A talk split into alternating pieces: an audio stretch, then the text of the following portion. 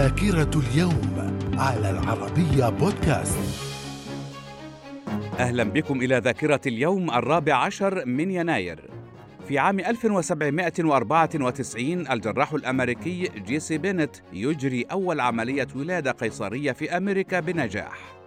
في عام 1814 انفصال الدنمارك عن النرويج.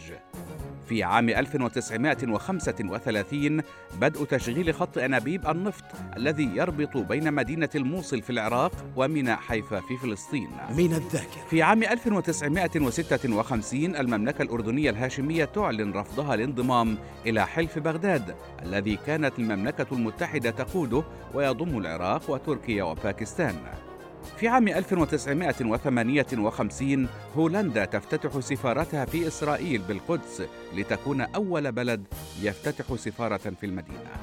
في عام 1980 الجمعية العامة للأمم المتحدة تصوت لصالح قرار يطالب بانسحاب القوات السوفيتية من أفغانستان. من الذاكرة في عام 1985 مجلس الوزراء الإسرائيلي يوافق على خطة للانسحاب من جنوب لبنان على ثلاث مراحل. في عام 1997 توقيع اتفاقية الخليل بين السلطة الوطنية الفلسطينية وإسرائيل في إيرز بشمال قطاع غزة تتضمن تقسيم مدينة الخليل الفلسطينية بين الجانبين وإعادة انتشار القوات الإسرائيلية في بعض المناطق الفلسطينية. من الذاكرة في عام 1999 مجلس الشيوخ الأمريكي يبدأ محاكمة الرئيس بيل كلينتون فيما عرف باسم فضيحة مونيكا جيت.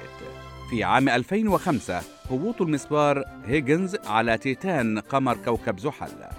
في عام 2011 الوزير التونسي الأول محمد الغنوشي يعلن توليه السلطة مؤقتا بسبب تعذر أداء الرئيس زين العابدين بن علي لمهامه بعد مغادرته تونس إثر اندلاع ثورة ضد حكمه. من الذاكرة. في عام 2015 استقالة الرئيس الإيطالي جورجو نابوليتانو من منصبه.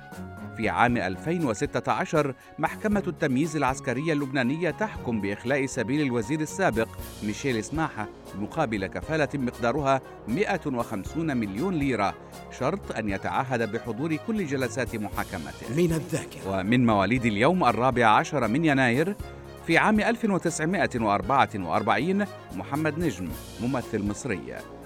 في عام 1947 صبري عبد المنعم ممثل مصري.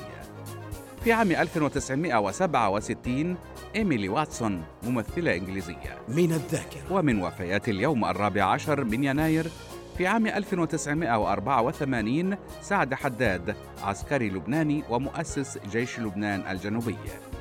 في عام 2016 ألان ريكمان ممثل بريطاني. إلى اللقاء.